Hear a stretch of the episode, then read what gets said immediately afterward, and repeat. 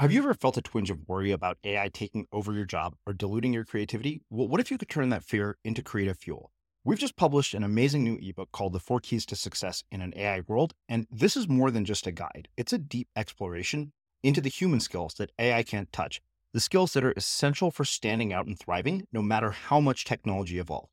We're talking about real differentiators here like creativity, emotional intelligence, critical thinking, and much more. Inside, you'll find actionable insights and strategies to develop these skills, whether you're a creative person, a business person, or just simply someone who loves personal development. This isn't a story about tech taking over, it's a story of human creativity thriving alongside AI. Picture this AI as your creative co pilot, not just as a tool, but a collaborator that enhances your unique human skills. The Four Keys ebook will show you exactly how to do that and view AI in a new way that empowers you instead of overshadows you.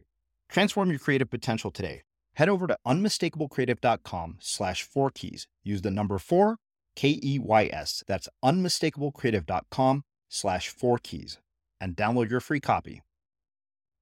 But most of us have bought into the cultural lie that a job is just a job. Like mm-hmm. 70% of Americans are dissatisfied at work. Um, the, the line I always do is that there's a reason we eat at TGI Fridays, not TGI Mondays. um, and so what happens is you spend 18 years getting ready for college, and then you graduate, and the next thing you get ready for death and retirement. And there's this 40 year gap where you just kind of get by. And so the fun thing is we all have these elements, we just haven't applied them. And you need all four. Like if you only have three, the whole thing falls apart. Like say you have tremendous relationships, like crazy skills, crazy hustle, but your character takes a hit, you become Tiger Woods. And it, it falls apart. Like when commentators right now are like, it's so weird he's not good at golf, I always think, like, is it that weird? Because a part of his life blew up. Yeah. Like, of course it impacted the others. Now, is there a chance for a second chance and redemption? Of course there is. But it's, you know, the things like when one leg gets knocked out, it's difficult. I'm Srini Rao, and this is the Unmistakable Creative Podcast, where you get a window into the stories and insights of the most innovative and creative minds who've started movements, built thriving businesses, written best selling books, and created insanely interesting art. For more, check out our 500 episode archive at unmistakablecreative.com.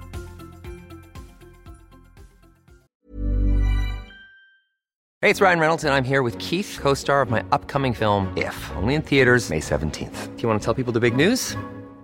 All right, I'll do it. Sign up now and you'll get unlimited for $15 a month in six months of Paramount Plus Essential Plan on us. Mintmobile.com slash switch. Upfront payment of $45 equivalent to $15 per month. Unlimited over 40 gigabytes per month. Face lower speeds. Videos at 480p. Active Mint customers by 531.24 get six months of Paramount Plus Essential Plan. Auto renews after six months. Offer ends May 31st, 2024. Separate Paramount Plus registration required. Terms and conditions apply if rated PG. Hold up. What was that? Boring. No flavor. That was as bad as those leftovers you ate all week. Keke Palmer here, and it's time to say hello to something fresh and guilt-free. Hello Fresh. Jazz up dinner with pecan-crusted chicken or garlic butter shrimp scampi. Now that's music to my mouth. Hello Fresh. Let's get this dinner party started. Discover all the delicious possibilities at hellofresh.com. One size fits all seemed like a good idea for clothes. Nice dress. Uh, it's a it's a t-shirt. Until you tried it on. Same goes for your healthcare. That's why United Healthcare offers a variety of flexible, budget-friendly coverage for medical, vision, dental, and more. So whether you're between jobs, coming off a parent's plan, or even missed open enrollment, you can find the plan that fits you best. Find out more about United Healthcare coverage at uh1.com. That's uh1.com. Hey there, it's Michele Norris. I'm host of a podcast called Your Mama's Kitchen. When I travel, I'm usually looking for a way to find a taste of home when I'm not at home. And one of the things I love to do when I am at home is entertain. And Airbnb allows me to do that. When I was in California recently, I rented a house that had a great kitchen. And when we were sitting around the table, we we're all thinking, we're in someone else's house. Someone could be in all of our homes as well. If you have a home, but you're not always at home, you have an Airbnb. Your home might be worth more than you think. Find out how much at airbnb.com/slash host. I'm Sandra, and I'm just the professional your small business was looking for. But you didn't hire me because you didn't use LinkedIn jobs. LinkedIn has professionals you can't find anywhere else, including those who aren't actively looking for a new job but might be open to the perfect role, like me. In a given month, over 70% of LinkedIn users don't visit other leading job sites. So if you're not looking on LinkedIn, you'll miss out on great candidates like Sandra. Start hiring professionals like a professional. Post your free job on linkedin.com/people today. As creators, we're always on the move. Whether it's a live podcast event, a pop-up shop, or a workshop, we're constantly interacting with community, and that's where Tap to Pay on iPhone and Stripe comes in. Imagine this. You're at a live event, a listener loves your merch, or a participant wants to sign up for your course on the spot. With Tap to Pay on iPhone and Stripe, you can accept their payments right there and then, right from your iPhone so there's no extra hardware or no delays. Total game changer. It's not just for creators, any business owner can do this. It's about making transactions smoother and much more personal, growing your business in your way. We've been using Stripe for our products and courses for a long time, and now with Tap to Pay on iPhone, you can take your business to the next level too. So visit stripe.com slash tap iPhone to learn more. Remember, folks, with Tap to Pay on iPhone and Stripe, your business is always at your fingertips. Jon, welcome to the Unmistakable Creative. Thanks so much for taking the time to join us. Yeah, thanks for having me. Yeah, well, you know, I wanted to have you here because you've been long requested by many of our listeners, long before we were even called the Unmistakable Creative, even the earliest days when we were just interviewing bloggers. And you know, as I've, I've researched your work, it, it, seems like you've basically made sort of an iconic career for yourself out of all of this. So, where I'd like to start really is with the story, the journey, and the background that has led you to all of the work that you're up to in the world today. Yeah, um, background. I, I, you know, in third grade, uh, a teacher laminated some poems I wrote, and I felt published. um, and I was like, I want to be a writer. And then I'd love to say that, like, and then I went on a writing streak, but you know, I was in third grade, so I probably like jumped a bike off of a pile of dirt the next day, and I didn't think much about the writing, but it stuck with me. And so in high school, I wrote some poetry, and then in college, I fell into advertising. I love I love advertising writing because it's about action. Like my favorite type of writing inspires somebody to action. Um, and advertising does that. And so I, I went, I uh, studied journalism in college and started to work at a small ad agency and then ended up working at big corporations in their marketing departments or their IT departments. So companies like Home Depot and Staples and Bose. And, and along the way, kind of felt frustrated creatively because I wanted to do more. And a friend said, you know, you should start a blog. And I, I had one in 2001 and it wasn't, I don't even know if we said blog then. It was, called sweetraymond.com and it was terrible. And it was I was doing it with Dreamweaver and I just felt like there was creativity that I had that wasn't going to work. And so I, I started interviewing bands and I was not good at that either. Um, but I'll never forget this guy, John Ondrasik, um, who was five for fighting. He had this song Superman that was really popular. I asked him a question. He said, Well, you're a rock critic. You know what it's like. And it was the first time I realized like the internet offers you the ability to be anything you want. Now you have to be that when you show up. Like the good part of the internet is it offers you that. The bad part is it offers you that too. You can kind of fake and build this facade. And so I, I, started this second blog in 2007 and then another one in 2008. And that one gained some ground. And from there, I started, I got a book offer. I got to become a public speaker. And that kind of started the ball rolling. And then this famous guy, Dave Ramsey, said, Hey, we want to teach you how to really do this and, and help you kind of expand it. And so we moved to Nashville and I did, I worked with him for about three years. And then after three years, I felt like it was time for me to jump. And so that was two years ago. So it's been a, it's been a fun, curvy ride. Mm. You know? I, I want to go back to the poems being laminated. And I'm curious why you think most people write off moments like that in their life. I think there's a one. They're so special. They're afraid of them. Uh, um, I think the things we love the most, we have the hardest time admitting. Um, you know, it's like it's hard for people to admit to say out loud, "I'm a photographer" or "I'm a writer." And so I think part of it is if you really love it, it's really hard. I mean, I, I work with people all the time that they they have no problem promoting like some silly email sign up thing like sign up for and get my free pdf or whatever they have no problem talking about that but then they write a book and they're quiet and the reason they're quiet is because it's their heart work uh-huh. you know, and if somebody doesn't like it, it hurts.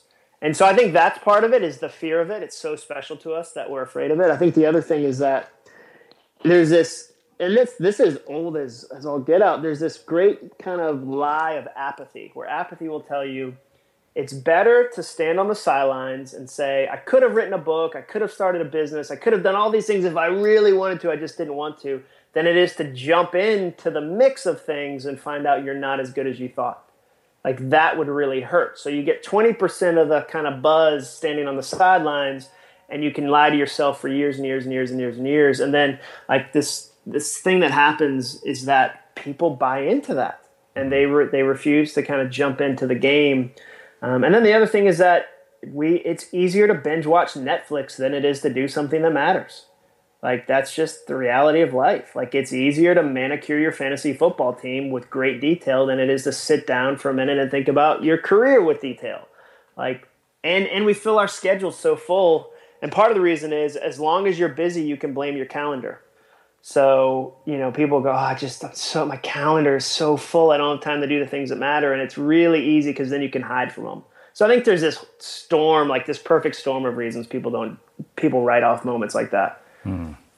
Okay. So how do we start to change the internal narrative so that it pulls us off the sidelines and into the game? I mean, yeah, there's no question. I, I've faced exactly the doubts that you're talking about. And I, I think about that even in the process of, of getting to write a book. Uh, that my big fear right now is wait, wait, a minute, this is way harder than I thought. Maybe I'm not as good as I thought I was. And I'm saying that as somebody who's, you know, getting to do a book deal with a publisher. Yeah, and not a publisher, like a significant, serious, like it's you'll have a small penguin on the back of your book. Like that's unbelievable. Yeah. So how so how do we quiet the narrative? Yeah. I think it's a. I mean, I think it takes time. Uh-huh. Um, I think it takes community. The older I get, the more I realize how important community is. Um, I don't think we're supposed to do this alone. Any creative endeavor. Um, I put in. I, I, wrote this book Do Over, and I put this quote in there from this guy Roy Roy H. Williams, and he said, you know, sometimes the things we're trying to do, the things, the voices we have, the, the, talents we're good at, the skills, whatever, it's impossible for us to see them because it's like trying to read the label from inside the bottle. And so there's some situations in life, and I think this is one of them, where we need friends to tell us the truth about the voice. Like, I think it's almost impossible to go inside your head and go, okay, voices, let's argue and I'll win. Like, no, you won't. Like, the we can talk ourselves into anything. Uh-huh. Like, we're the most persuasive people we know. And so I think it's really important to have a friend that you can say, hey, I've got this thing that I've always wanted to do and I'm afraid to do it, and here's what I'm afraid. What do you think? And have them go, yeah, I think it's appropriate to have fear. It's a big change, but here's what you're not seeing. Or here's a talent you have that you don't think is really a talent because you're used to it. I think um, I think it was Derek Sivers that said like uh, something. His quote was something like, "It's ordinary to us and amazing to everyone else." Like the mm-hmm. things we're good at are ordinary to us because we we do them. Doesn't mm-hmm. everybody do that? No, they don't. But that thing's amazing. So I think that's part of how you quiet the narrative. Mm. These are long answers, by the way. No, this they're not. I'm not. These aren't very good media answers. They tell you in media training, short, I short, punchy. Don't, I don't like media answers, and you'll yeah. you'll you'll start to figure that out as we keep talking. Well, good, good. I don't I don't want to just ramble. I mean, I am rambling, but okay. So l- let me ask you this. Uh, there's two questions that arise from this for me. One is how do you figure out what that one thing is, and do you think everybody has it? That's another one. Yeah, uh, the first answer is no. Like the narrative's wrong there. It's not one thing. Yeah. Like the the big lie that we culturally believe is we think that like we believe in what I call the soulmate version of purpose. We're like, I don't believe that there was one woman for me to marry and she was in Argentina. And if I never went to Argentina, like, oh well, like I don't I don't believe in that. And I don't believe in that with purpose either, where uh-huh. there's like this one all consuming 50 year purpose that you're going to do. I, I just don't think that's true. Um, so I think right out of the gate, that puts this tremendous pressure on people to pick the perfect thing and to, to pick it almost before they've done it. Mm-hmm. Like I'm a much bigger believer that like hard work and hustle tends to reveal purpose. Versus uh, until I figure out the purpose, I can't know if it's the right one, so I won't do one. Like mm-hmm. that cripples people before they even begin. Um, so I, I think that's I think that's part of it, and then from there you start to find some simple ways to go. Okay, let me explore this. Let me experiment with this. Like let me because I think our big fear, and it's one I have, is that what if I what if I spend some, a year doing something and it's the wrong thing? Like I look up at the end of the year and it's the wrong thing and and I remember Zig Ziglar, um, this you know famous motivational guy, used to tell this story of a woman who said, you know, um, I'm 40 now, and I've always wanted to be a nurse, but if I go back to nursing school, I won't be done until I'm 44. And he said, well, here's the thing: in four years, you're going to be 44 regardless. So you could be 44 and a nurse, or you could just be 44, mm-hmm. and that kind of took away that time fear. So I, I think there's experiments you do there's stuff you start to figure out, um, and then you have to be flexible. Like I told my my little sister, she's 15 years younger than me, and she was talking about her major in college, and I, I told her, you know, the things I'm doing with my life right now, I couldn't have majored in because they didn't exist. Yeah. Like I couldn't have picked social media as a major because it physically did not exist. Mm-hmm. So there's this hubris in us to think at 18 or 19 or 22 or 32 you'll figure out this one perfect thing and then do it for like no you won't you don't and and you don't like the challenge to life to me is the tension of you control more than you think and you control a lot less than you think. Hmm. Um, I think both of those statements are true, and that's that's why life is is challenging and beautiful and messy. Um, you don't like when people tell me their 10 year plan, I think that's adorable. like how that's so cute that you have one of those. Like it's not going to happen that way, but by all right. means, let's let's think it is, you know. And so I think there is this sense of planning and goals and discipline, and you plan as much as you can, but then there's a flexibility of I never saw this coming because it's a vast, crazy, connected world, and awesome. I'm going to react to it. Yeah. Well, it's interesting. You know, I we've spent seven years working on this show. Uh, and I, I, remember thinking at, there are certain points where I, I, thought, have I wasted seven years of my life? Like, what if I just spent seven years and it leads nowhere? And you know that narrative, I think, even getting to the point that I have, it still troubles me at times. Oh yeah, well, and in those moments, you forget things like I'm getting to publish a book with Penguin. like, yeah, it hasn't been a waste. Like, yeah, I've had conversations that changed the way I think in ways I can't even understand. Uh-huh. You know, like I've talked to Seth Godin. Like, there's so many things like that, and I, again, I think it's I don't know. The other thing I think is that we we try to call the results too quickly. Yeah. Um, you know, I, I, I think I talk about that a little on Do Over. How we'll have like we'll spend ten years doing something, and then we'll try something new, and we'll try it for a month, and then we'll compare our progress to what took us ten years, and we'll go, I'm not good at art. Like mm-hmm. I was a way better accountant, and you go, well, yeah, yeah, yeah. Being an accountant took you ten years, and you've given art like a minute. Mm-hmm. Like give it give it some breath, you know. Yeah, without a doubt. Well, let me ask you this. Uh, one of the things that's really interesting to me, and the reason I'm curious and I, and I, want to talk about this is because you might be able to help me wrestle through a chapter in the book that I'm stuck on. Uh, one of the things that tends to happen when we start to go in the direction of a calling uh, or making our art is the voices of other people tend to get really, really loud. Uh, and the weight of their expectations gets really heavy. And I'm curious why you think that is and how we deal with it.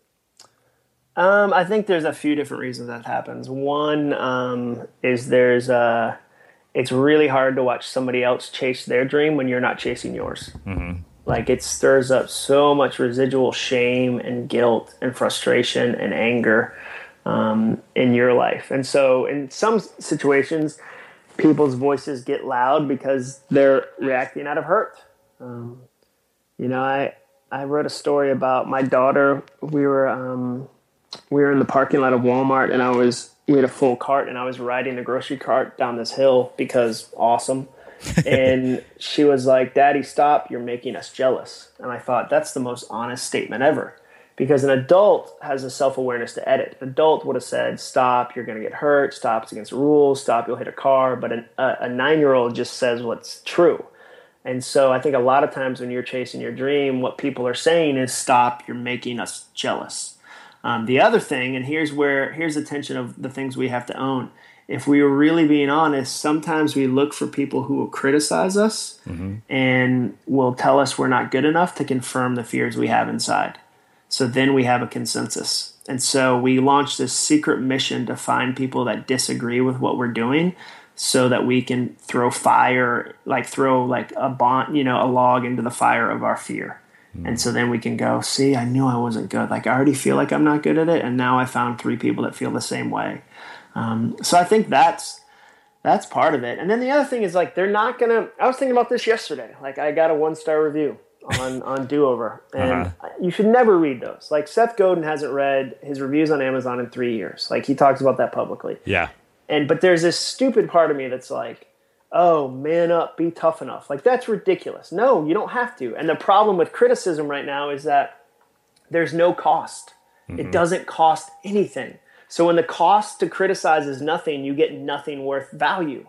So like one random dude named David, that's all he had to put on Amazon. Like it, it, he wasn't a verified reader mm-hmm. or verified purchase can go hey this stinks da, da, da, da. and like he hasn't invested anything he hasn't exposed anything it's not like a criticism in the new york times where that's the person's career and they've got their name their right. picture like he's there's no cost to him uh-huh. and so and he thought like he thought the book he was like he used illustrations to overfill the pages and I, on my end, I'm thinking, oh my gosh, like it's 70,000 words. That's the longest book I've ever written. Uh-huh. Like Penguin was telling me, we need you to cut it.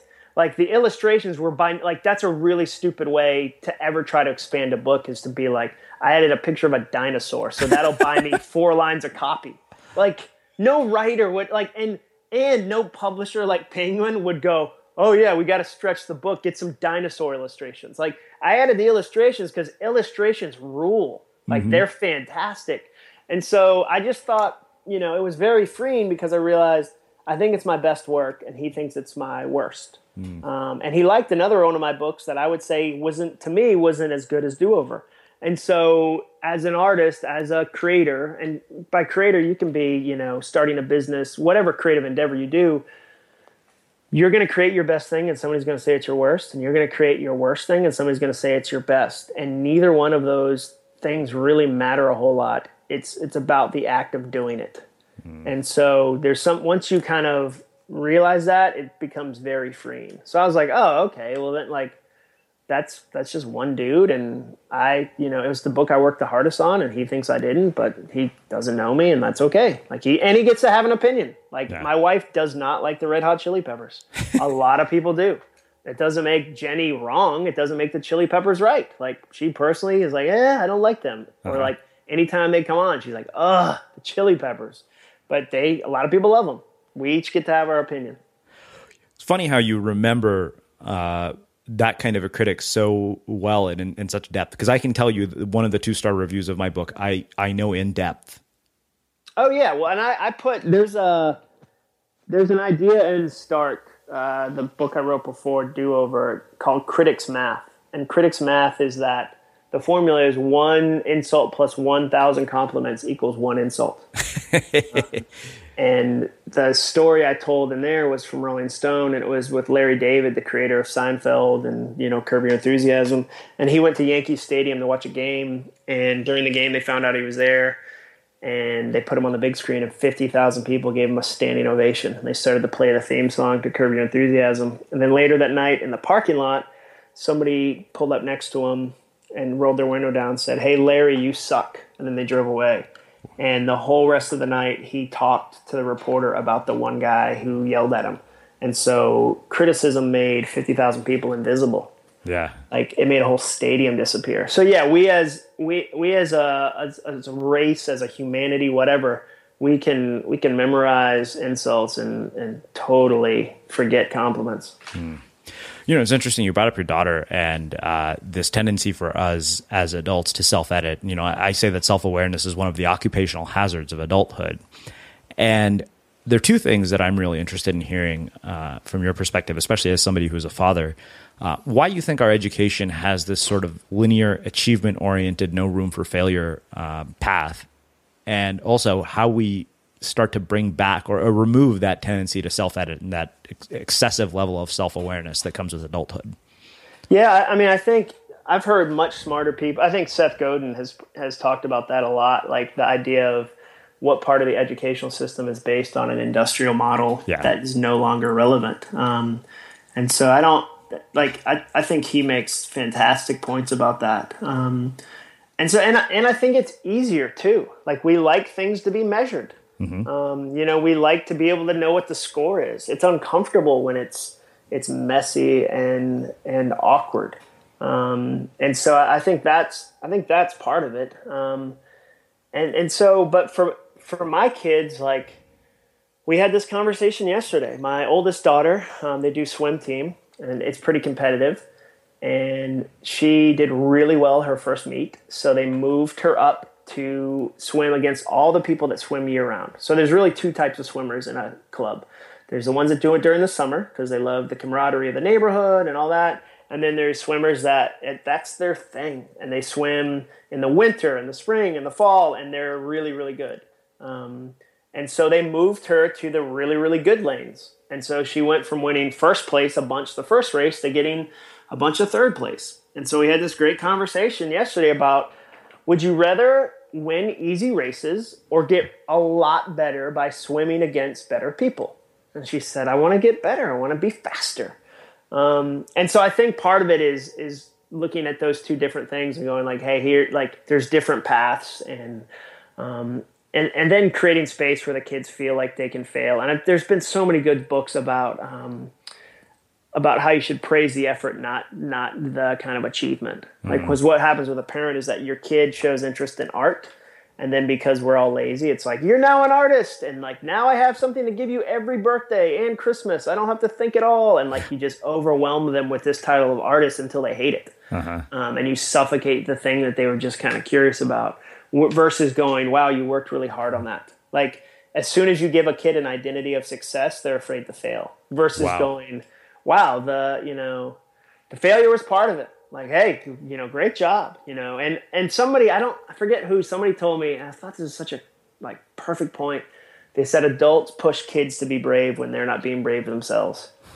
And so, like, an adult will drop a kid off at a birthday party, and the kid's like, "I don't know anybody," and they're like, "Just go do it, go do it." And then, like, that adult will be afraid to go to like an like a like a dinner party themselves, you know, or they'll go like, "New school, just start a new school, you're fine." And then the adult's like, "I can't change jobs. I don't know anybody at the new job." And so, I think I think that's some of the stuff I think about with with parenting um, huh. is how do we how do we do that? As far as self awareness, um, it's hard. Um, it's hard depending on the type of person you are. I know I've heard Chris Rock, the comedian, say before that it's really hard as a comedian because to be a comedian, you have to turn on this part of you that's constantly looking and searching and putting pieces together, and then it's hard to turn that off. Mm-hmm. So I think, I you know I I think self obsession to me is worse than self awareness. Mm. Um, you know, I, I think I think self awareness can be taken unhealthy extremes, and you know, I think self obsession to me is that we're all living in Warhol's 15 minutes of fame, um, and that you know we all think we're like we all have this shot of of fame and like I wrote about this on my blog. Uh, I put this on acuff.me yesterday. We were at the American Girl doll store, and I travel some for my job as an author and a speaker. And so it was like 10:45 on a Wednesday morning. I was I took a picture of my kids at this American Girl doll store, and I was going to say, "How do you balance travel and, and life, you you know, you go to the American Girl Doll store at 10:45 on a Wednesday, and I was about to post it, and I was like, why am I doing that? And I realized I'm doing that to make strangers think I'm a good dad.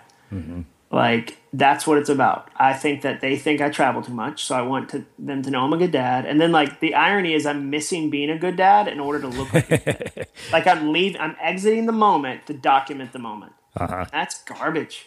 And so I think that's where, for me, self awareness mutates into self obsession. Like, yeah. so I, I think that's a that's a cultural thing right now. Mother's Day is around the corner. Find the perfect gift for the mom in your life with a stunning piece of jewelry from Blue Nile. From timeless pearls to dazzling gemstones, Blue Nile has something she'll adore. Need it fast? Most items can ship overnight. Plus, enjoy guaranteed free shipping and returns. Don't miss our special Mother's Day deals. Save big on the season's most beautiful trends. For a limited time, get up to 50% off by going to Bluenile.com. That's Bluenile.com. One size fits all seemed like a good idea for clothes. Nice dress. Uh, it's a it's a t-shirt. Until you tried it on. Same goes for your health care. That's why United Healthcare offers a variety of flexible, budget friendly coverage for medical, vision, dental, and more. So, whether you're between jobs, coming off a parent's plan, or even missed open enrollment, you can find the plan that fits you best. Find out more about United Healthcare coverage at uh1.com. That's uh1.com. Ever catch yourself eating the same flavorless dinner three days in a row? Dreaming of something better? Well, HelloFresh is your guilt free dream come true, baby. It's me, Keke Palmer.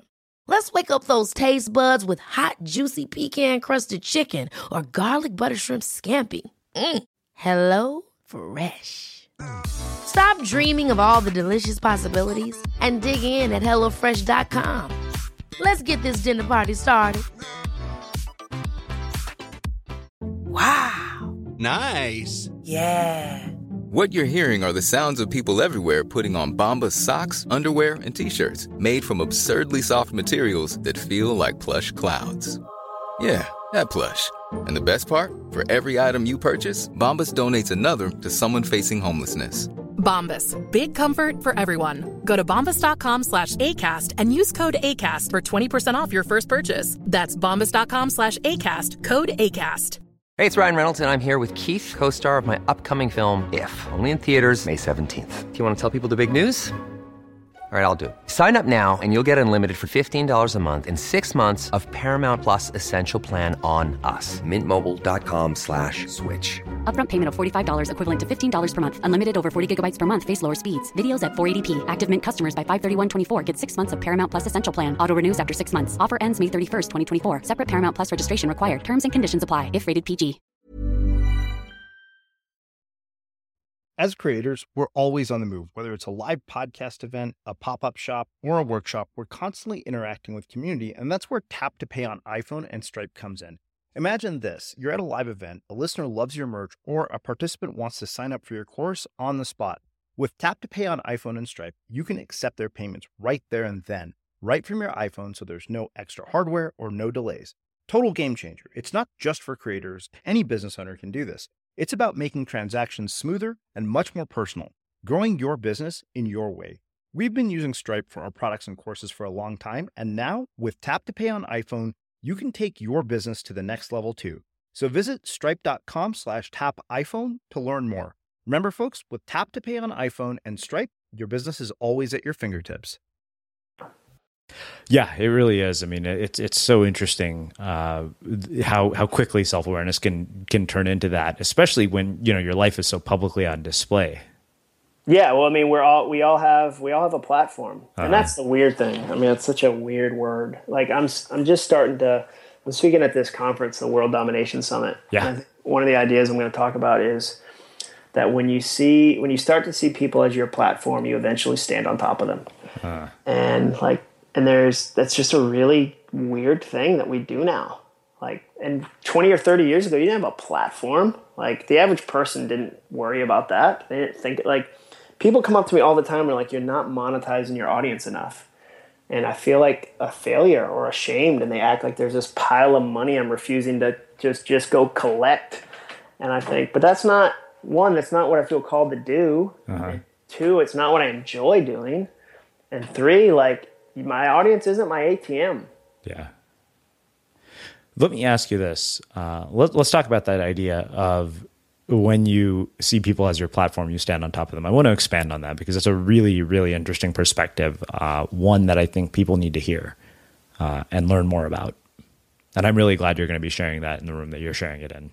Yeah, so I think there's there's this great obsession right now to monetize whatever it is you're doing, um, and I've learned I'm learning things like you can't monetize joy, like you can't. It's the fastest way to not enjoy something. Now, I think on the flip side, there are people that they would say my thing is building businesses, and part of business is making money, and so like I'm not against money. It's not that. I just there's a there's this this and my my wife needs to do a book. Like she most of the stuff I say is from conversations with her because she's so brilliant.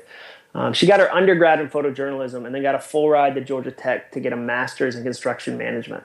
So like she's just renaissance. And so we were talking about it and she said, "Jon, you need to ask the question, how can I help people, not what can I sell people?" Because when you ask the wrong question first, it goes badly. Mm-hmm. And so there's a lot of people that ask, how can I, what can I sell people? And then they never get to the how can I help people. Now, if you ask, how can I help people? You can sell them stuff, like if it's going to help them. But when you only ask, what can I sell? It just, it goes off the rails and people know. Mm-hmm. Then you have to do all these things where you're kind of trying to trick them and like, it just, it just, I don't know. It's, it's not, and you don't feel good about it as the audience. Mm-hmm. You feel taken advantage of um, you know, and and there's like a handful of books that are teaching the same way to do it, and so like the same group of people are reading the same book and doing the same thing, and you just you can spot the sell from a mile away, and it's positioned as it's helpful to you, and just I don't know, it just. And the, the thing for me is, I'm really tempted to do that. Like, I don't rail against it because I'm against it. I uh-huh. rail against it because, like, the dark parts of me are like, oh, I've been in advertising for 15 years. I know how to structure this sentence, right. you know, and like that. So that comes out of me quickly, and I'm like, I'm constantly beating it back with like a hammer. Um, but yeah, so I don't. It's it's really weird. I've just seen a lot of people ruin their thing because they felt like here's. I guess here's an example I give. So you start a blog, and mm-hmm. you start a blog because you love to write, and you've got these ideas, and you're like, I gotta write about these ideas. I love them and you write about you know you write 100 ideas and one of the ideas goes viral and gets really popular and you look at the analytics on it and you go huh if i wrote about that topic more i could get more traffic and then if you're not careful you start to take steps down that and then you look up six months later and you're exclusively writing about a topic that used to be one of a hundred things you cared about but now is the only thing mm-hmm. and and so then you have to do the hard work and go so why does traffic matter? Like, okay, that's your new thing. You go, well, traffic matters because then I can get more advertising. You go, okay, why does advertising matter? And you go, well, if I get more advertising, I get more money. And so then, if you're honest, you'll you have to admit that I'm writing about stuff I don't like to earn money. So essentially, if I came to you and said, hey, hey, hey, I will pay you not to write things you enjoy. Uh-huh. I will pay you. You know what? I'll pay you to never write. You'd go, that's a terrible deal. I'm a writer. Why would I? why would I take that deal? And and it's slow steps there. And so like I don't know. I hope that it's well received, you know, mm-hmm. that these ideas, but like that's what I'm curious about is that we're in this age where everybody feels they have to monetize. Everybody's kind of doing the same kind of gimmicks. And I think it's short term. And yeah. I, I want to have a long term conversation. Um, and so I'm, and I, again, like I feel ashamed when someone, I come home all the time from lunches with, and I'll tell Jenny, I'm like, oh my gosh, we need to be doing like 17 of these other things. And she's right. like, no, you don't. Like, you're an author. Like, you need to write good books. That's the other thing. Uh-huh. Is that the we we don't want to admit that we're limited. Um. That we have infinite time and infinite creativity and infinite energy. So people ask me all the time, like you should do a podcast. You should like where's your podcast? And I, I love podcasts. Like I think there's a lot of great ones, but I know right now I feel thin already. And what I've learned is that the like the more successful you get at doing something, the more invitations you get to not do it. Mm-hmm. So if you if you write good books, you get to speak a bunch. You uh-huh. get to endorse a thing. You get to do all this stuff that doesn't involve you having your seat in a chair writing books. Um, and I I asked um, Adrian um, Zackheim, who's you know the the publisher at Portfolio. I said, "What's the most important thing I need to know about writing? Like, what does a writer need to know?" And he thought for a second because he's brilliant. He's one of the smartest people I've ever met. And he said, "Remember, it's about the book." Yeah. He said, "I see a lot of authors that get one book and then they become consultants and then they become all and now they're working for all these clients and they don't write a good second book." Uh-huh. And so those you know those are kind of the things I think about the monetization question and the like we you can't do everything. Something's going to suck. Like mm-hmm. that's just like you can't. Like either you're not going to be present to your wife or husband or your partner or whatever or you're not going to be around with your kids or like you can't do it all. And that's not a fun message, but that's that's been my experience in life. Hmm. Wow. Uh, well, let's do this. Let's shift gears a little bit. Uh, there's a couple of things I want to ask you about, uh, both from your time with Dave Ramsey and the beginning of all of this. One of the things you said is that you had this sort of burning desire for your creativity to be expressed. Not, you know, I'm paraphrasing, but I'm wondering why yours stuck and why most people's doesn't as they get older. Yeah, that's a. I think that's a, a good question. Why did why did mine stick? Um, you know what? I think a big part of it is I have a wife who believes in me. Um, I have a wife who believes me and a wife who is patient. Um, I think like every every week or so, like here's an example. So do over um, the last book I wrote. Seth Godin gives this amazing endorsement, like just the nicest thing ever. And Jenny said, "Hey, are you ready to finally admit you're the writer Seth Godin thinks you are?" Like, can we can we go ahead and believe that now? Like, we're book five. Can you believe? Can you admit you're a writer and believe that? And so she, I think she saw something in me before I did, and was patient and honest enough to call it out. Um, so I think a lot of it was was and is my relationship um, with my wife. And then the other thing is that I had people along the way that would encourage me and tell me, "Hey, here's this, you know, here's this thing you need to pursue." Um, I think I think if I'm being super honest, and I talk about this all the time, um, at least with friends, not not a lot on podcasts. I think there's a part of me, like the broken part of me, that is an approval addict that fueled some of my blogging. Hmm. Um, I don't think it. I don't think it fueled all of it, but I think that some of my desire to be liked by strangers, um, which doesn't have to be unhealthy, but can be expressed in a lot of unhealthy ways. Like there were times where that was kind of the poison fuel that was driving, you know, what I was doing. Mm-hmm. Um, so I think that was that was part of it. Um, and then I don't know. I think I've been I've been given a lot of opportunities that I can't say that I earned. Um, that I you know I I had the the the great fortune to react to them when they happened, um, but I you know I wish there were seven steps I took, but I, those like I can't like those when when a book promises you if you do exactly what I've done, it'll happen to you too. I just think that's the no, it's that's not true. It's like when Donald Trump writes a book on how to be rich. Like page one should be "Be born rich," um, and the second book should be, the second page should be "The end." Like, come on, dude. Yeah, um, well, I want to talk briefly uh, about the time working with Dave Ramsey, um, just because I mean you've gotten to be up close and personal with sort of an iconic figure from media, somebody who's really, you know, kind of a household name. And I'm interested in what do you what you learned about mastery of a craft uh, from working up close with somebody like that. Yeah, I mean, I learned a ton. It was like getting a PhD. Um, this guy, Robert D. Smith, who manages this author, Andy Andrews, said to me um, that my time with Dave fast forwarded my career by 10 years. And I, I think he's right. Um, I think he's 100% right. Um, when people say, like, hey, the reason your first book hit the New York Times, or the, I guess the reason your fourth book hit the New York Times list was because you worked with Dave Ramsey, like, I, like, I go, yeah, that guy was gigantic to my career. Um, so I think as I start to think through like specific things, I mean, I think there are very few people that I could point to that have done such a good job of staying on message for so long. Hmm. Like he's had a 20 year message that there's still people discovering new today, and there's still people that have been going through it for years that it still feels fresh to them. Um, so it's really hard for me to find somebody that's done it to, to that degree. Um, and then just like watching him speak, you know, getting feedback. Um, and I didn't have a ton of personal day to day interaction with him because a lot of people know it's like a 500 person company. I mean, mm-hmm. it's a it's a very big company. Um, but I did do live events with him, and a lot of what I learned, I learned from watching how he did what he did, and so like the way he would communicate with an audience. Um, I remember, like, I still quote this. Somebody asked him about life balance because it's a popular question. Like, how do you balance life? And he said, life balance is a myth. Like you're never in perfect balance.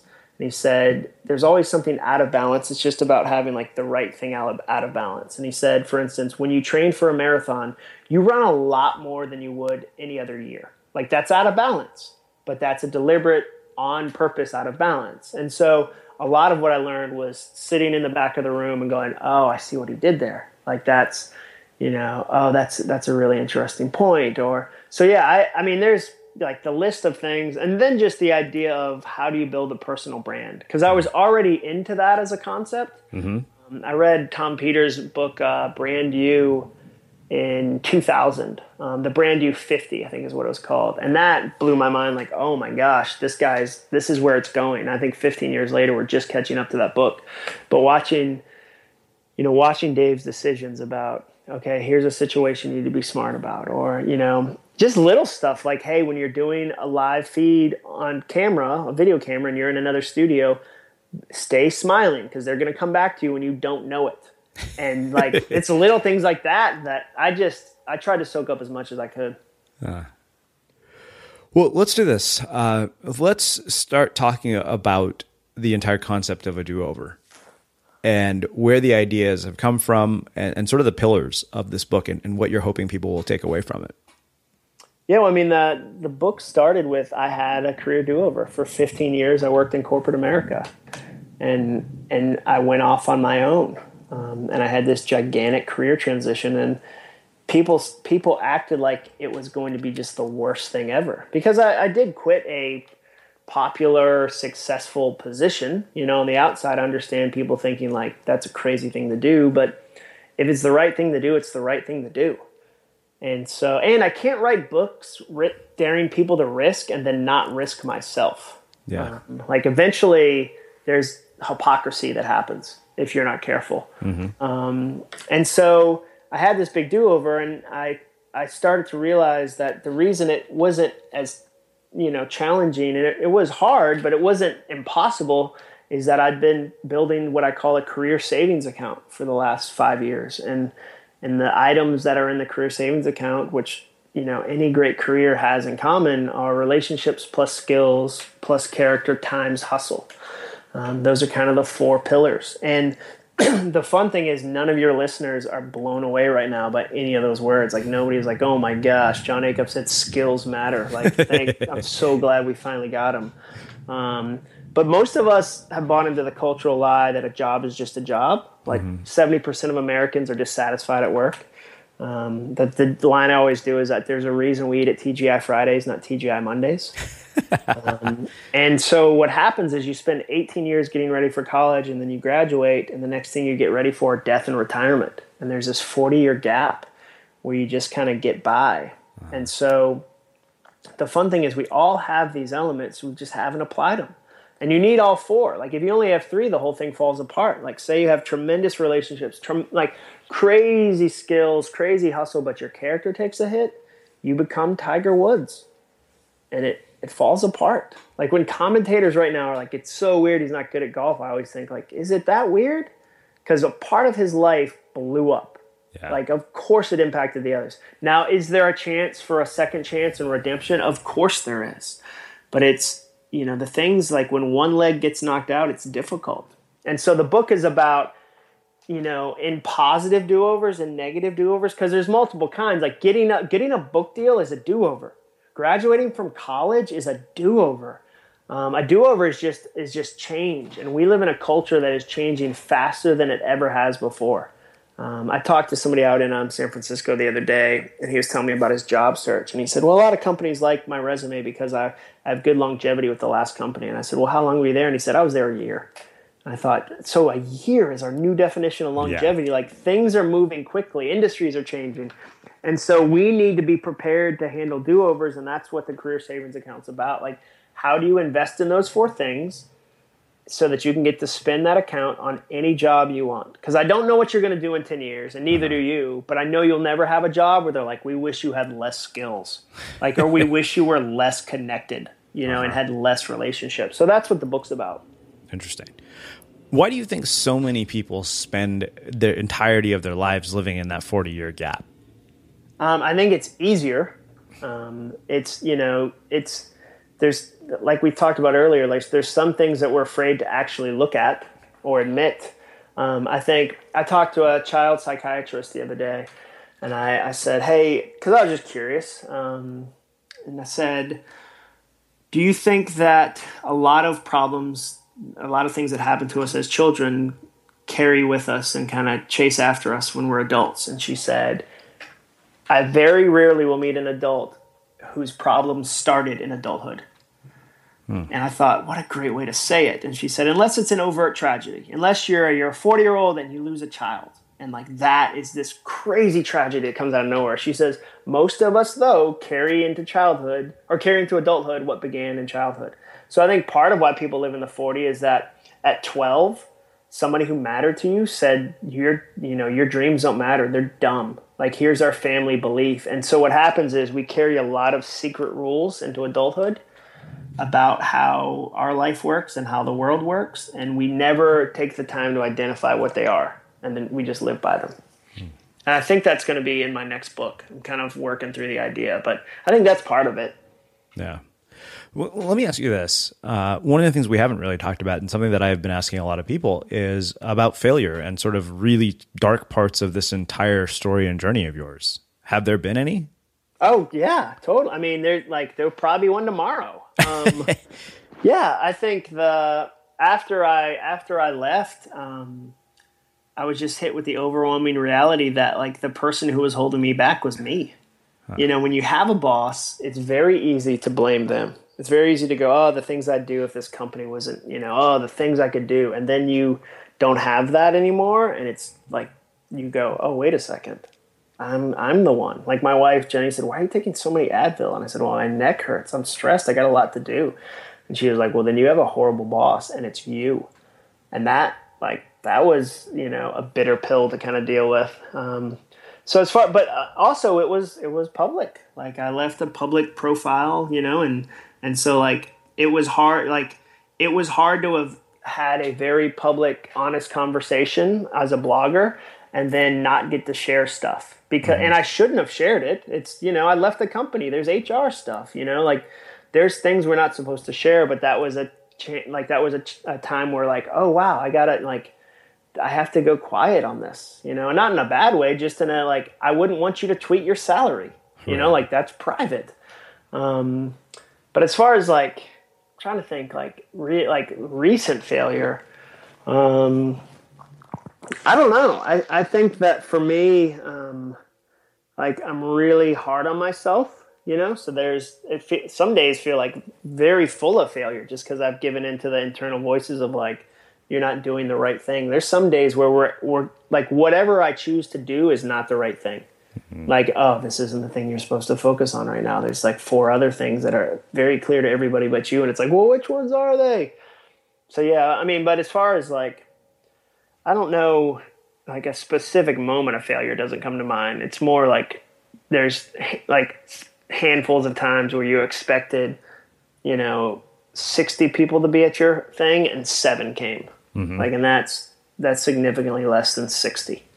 Um, and you just go, huh. But what I've learned is that like chasing a dream or doing something that matters is awkward. Like it just is. Like yeah. if you want less awkwardness, have a normal job. If you want more awkwardness, dare to care. Like awkwardness will find you like a magnet. Wow.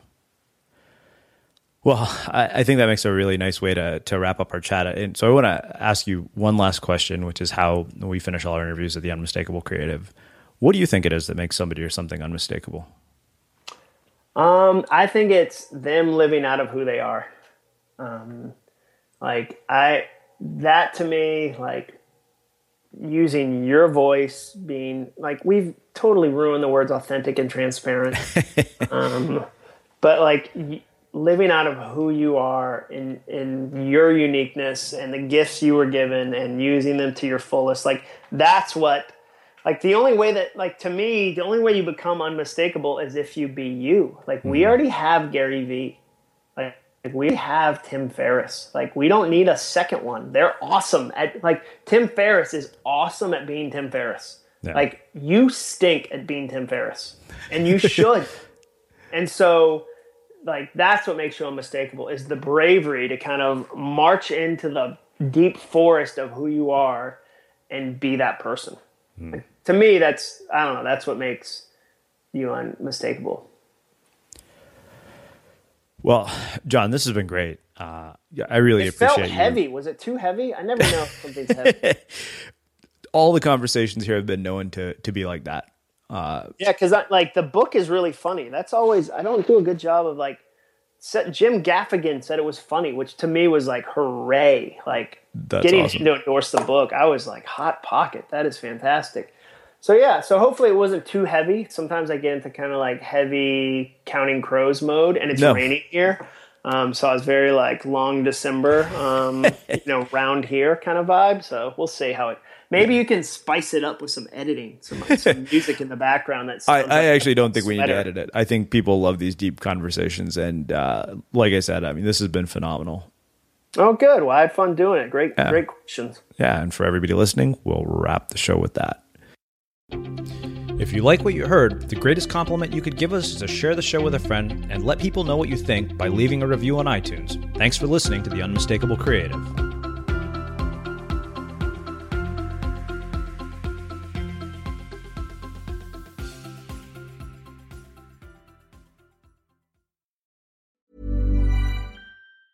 Planning for your next trip? Elevate your travel style with Quince. Quince has all the jet setting essentials you'll want for your next getaway, like European linen, premium luggage options, buttery soft Italian leather bags, and so much more. And it's all priced at 50 to 80% less than similar brands. Plus, Quince only works with factories that use safe and ethical manufacturing practices. Pack your bags with high-quality essentials you'll be wearing for vacations to come with Quince. Go to quince.com slash trip for free shipping and 365-day returns. Hold up. What was that? Boring. No flavor. That was as bad as those leftovers you ate all week. Keke Palmer here, and it's time to say hello to something fresh and guilt-free. Hello Fresh. Jazz up dinner with pecan-crusted chicken or garlic butter shrimp scampi. Now that's music to my mouth. Hello Fresh. Let's get this dinner party started. Discover all the delicious possibilities at hellofresh.com. Planning for your next trip? Elevate your travel style with Quince. Quince has all the jet setting essentials you'll want for your next getaway, like European linen, premium luggage options, buttery soft Italian leather bags, and so much more. And is all priced at 50 to 80% less than similar brands. Plus, Quince only works with factories that use safe and ethical manufacturing practices. Pack your bags with high-quality essentials you'll be wearing for vacations to come with Quince. Go to quince.com/pack for free shipping and 365-day returns. Mom deserves the best, and there's no better place to shop for Mother's Day than Whole Foods Market. They're your destination for unbeatable savings, from premium gifts to show-stopping flowers and irresistible desserts. Start by saving 33% with Prime on all body care and candles. Then get a 15-stem bunch of tulips for just $9.99 each with Prime. Round out Mom's menu with festive rosé, irresistible berry chantilly cake, and more special treats. Come celebrate Mother's Day at Whole Foods Market. Imagine the softest sheets you've ever felt. Now imagine them getting even softer over time. That's what you'll feel with Boll and Branch's organic cotton sheets. In a recent customer survey, 96% replied that Boll and Branch sheets get softer with every wash. Start getting your best night's sleep in these sheets that get softer and softer for years to come. Try their sheets with a 30-night guarantee. Plus, get 15% off your first order at bollandbranch.com. Code BUTTERY. Exclusions apply. See site for details. Have you ever felt a twinge of worry about AI taking over your job or diluting your creativity? Well, what if you could turn that fear into creative fuel? We've just published an amazing new ebook called The Four Keys to Success in an AI World. And this is more than just a guide, it's a deep exploration into the human skills that AI can't touch, the skills that are essential for standing out and thriving, no matter how much technology evolves. We're talking about real differentiators here like creativity, emotional intelligence, critical thinking, and much more. Inside, you'll find actionable insights and strategies to develop these skills, whether you're a creative person, a business person, or just simply someone who loves personal development. This isn't a story about tech taking over, it's a story of human creativity thriving alongside AI. Picture this AI as your creative co pilot, not just as a tool, but a collaborator that enhances your unique human skills. The Four Keys ebook will show you exactly how to do that and view AI in a new way that empowers you instead of overshadows you. Transform your creative potential today. Head over to unmistakablecreative.com slash four keys. Use the number four, K E Y S. That's unmistakablecreative.com slash four keys and download your free copy.